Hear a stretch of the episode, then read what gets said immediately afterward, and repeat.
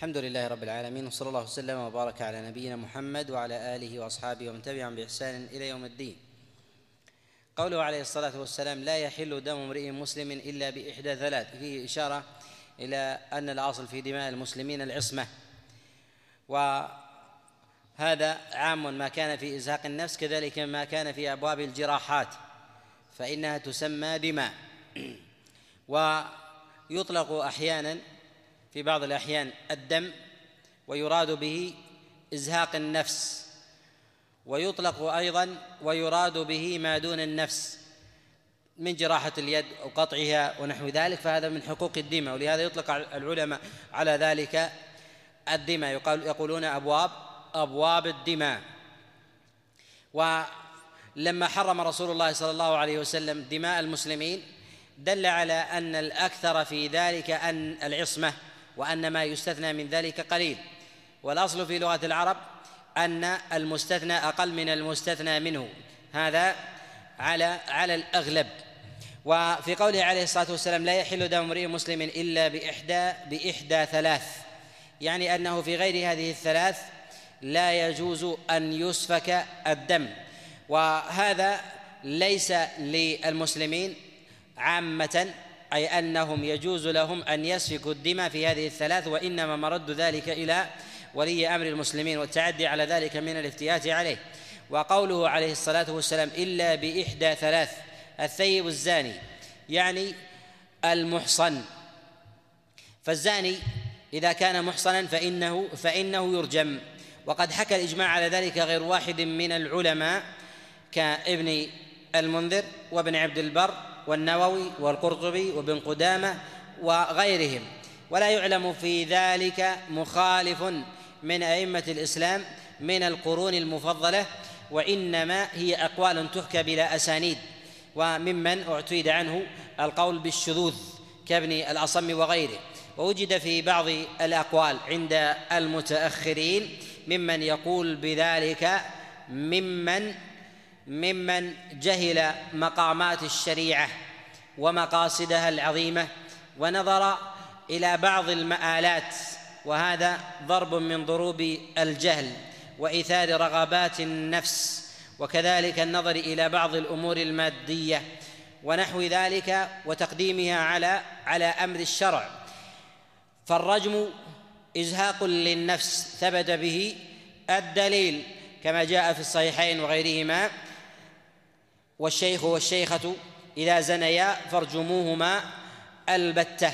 وهذا ليس المراد بالشيخ أن من كان كبيرا فإنه يرجم والشاب لو كان محصنا لا يرجم وإنما المراد بذلك تعليق بوصف يغلب على من كان من كان محصنا أنه يسمى يسمى شيخا. وهذا على التغليب. وأجمع العلماء على هذا المعنى مع الخلاف في بعض الفاظ هذا الخبر وهو مما نسخ من القرآن لفظا وبقي وبقي حكما بإجماعهم. وأما الزاني الذي ليس بمحصن فإنه يجلد مئة ويغرب عام لظاهر القرآن في مسألة الجلد والتغريب لحديث زيد بن خالد الجهني وحديث أبي هريرة في الصحيحين وغيرهما حينما قال رسول الله صلى الله عليه وسلم على ابنك جلد مئة وتغريب عام.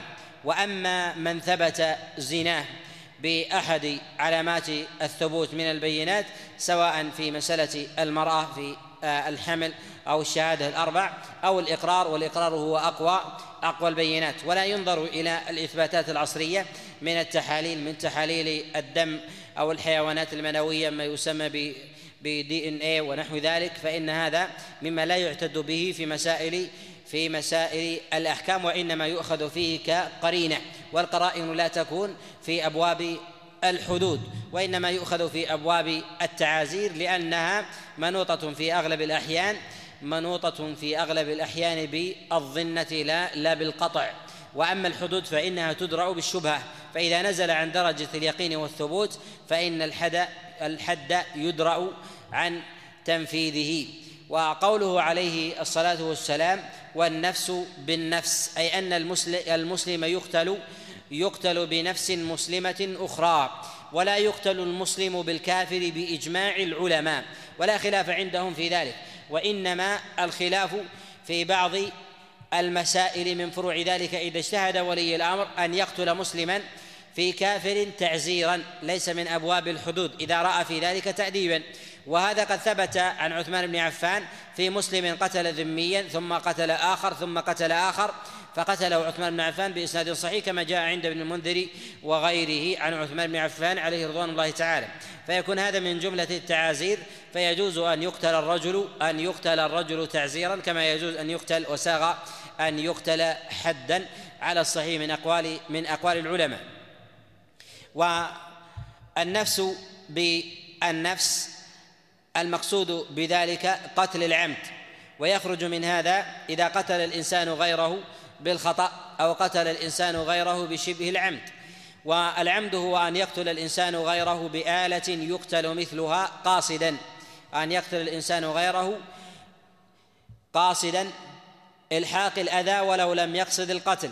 فإذا أراد الإنسان أن يطلق رصاصة من بندقيته على شخص فقال إنني لا أريد أن أقتله وإنما أريد قدمه فمات فإنه يقتل بذلك لأن المرد في هذا إلى شيئين الأمر الأول الآلة التي يقتل بها إذا كانت آلة يقتل بها عادة فإن هذا من موجبات القتل الأمر الثاني القصد يخرج من هذا القصد إذا أراد الإنسان أن ينظف سلاحه أو أنه أراد أن يبيع فكان فيه رصاصة في داخله فأطلقت على على من بجواره فقتل. فحينئذ وجدت الآلة وما وجد القصد. فإذا وجد هذان الشرطان فإن النفس في ذلك لها حق الاستيفاء والقود. وقوله عليه الصلاة والسلام هنا النفس بالنفس هو راجع إلى أصل ما استثني منه وهو المسلم. واختلف العلماء في مسألة إقامة الحدود على على الكفار من أهل الكتاب وغيرهم إذا قتل الواحد منهم غيره هل تقام عليهم الحدود أم لا؟ وهل تطبق عليهم أحكام الشريعة؟ إذا فعلوا ذلك في بلاد الإسلام اختلف في ذلك. هل يرجع فيها إلى ما لديهم من أحكام؟ أم أن هذا مرده إلى الشريعة؟ والذي يظهر والله أعلم أنهم إن فعلوا ذلك في بلاد المسلمين فإن مردهم في ذلك إلى إلى حكم المسلمين. وأما إذا فعلوا ذلك في بلادهم الذين أخذوا الأمانة عليها والعهد فإن مردهم في ذلك إلى إلى حكمهم مما يعملون به سواء كان قصاصا أو كان أو كان دية. ويستوي في ذلك الذكر والأنثى واختلف العلماء في مسألة في مسألة العبد. وعامة العلماء على أن الحر لا يقتل بالعبد وأن العبد يقتل يقتل بالحر. إلا في خلاف يسير في مسألة قتل الحر بالعبد فإنه يقتل. قال بذلك بعض الفقهاء وهو قول ضعيف. وقوله عليه الصلاة والسلام وتارك لدينه المفارق للجماعة المراد بذلك المرتد. وقد جاء في ذلك دليل عن رسول الله صلى الله عليه وسلم في الصحيح من حديث حماد عن أيوب عن عبد الله بن عباس أن رسول الله صلى الله عليه وسلم قال من بدل دينه فاقتلوه. وإنما وصف ذلك بالترك لدينه بقوله وتارك لدينه المفارق للجماعة أي أن الإنسان إذا فارق دينه تحقق فيه وصف, وصف ترك الجماعة. فاستوجب بذلك فاستوجب بذلك القتل.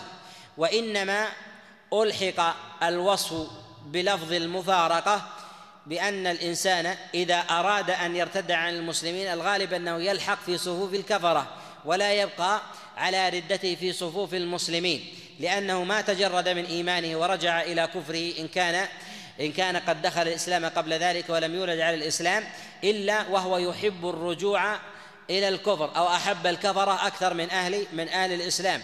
فالغالب في مثل حاله أن يترك صف المسلمين إلى صف إلى صف المشركين. ولا يستثنى من ذلك من ارتد وهو في بلاد المسلمين فإنه فإنه يقتل. وهذا لا خلاف عند العلماء لا خلاف عند العلماء في ذلك. وإنما الشريعة تعلق تعلق الأحوال بالأغلب. فما كان من الأوصاف يغلب استعمالا وحالا فإن الوصف يلحقه وما خرج عنه إذا تحقق فيه المناط فإنه يشترك في الحكم إلا ما دل الدليل إلا ما دل الدليل على على استثنائه. والمرأة والرجل في أبواب الردة على السواء واختلف العلماء في مسألة في مسألة العبد. فإذا اختلف فإذا ارتدت المرأة فإنها تقتل. واختلف العلماء في الاستتابة. هل يستتاب الرجل والمرأة ثلاثا أو يستتاب مرة واحدة أم لا. أولا لا يثبت عن رسول الله صلى الله عليه وسلم في أمر الاستتابة شيء وإنما هو أخذ بقراء وبعض الآثار المروية عن السلف الصالح في ذلك. روي هذا عن عمر بن الخطاب عليه رضوان الله تعالى وروي هذا وروي هذا عن عبد عن أبي موسى الأشعري ومعاذ بن جبل عليهما رضوان الله تعالى وجاء أيضا عن أبي موسى. وحكي الاتفاق على هذا أنهم يستتابون لكن اختلفوا في قدر الاستتابة. هل يستتابون ثلاثا أو مرة واحدة؟ أم يحبس اياما حتى ينظر في أمره؟ فإذا كان معاندا فإنه يقتل والخلاف في ذلك في ذلك عريض.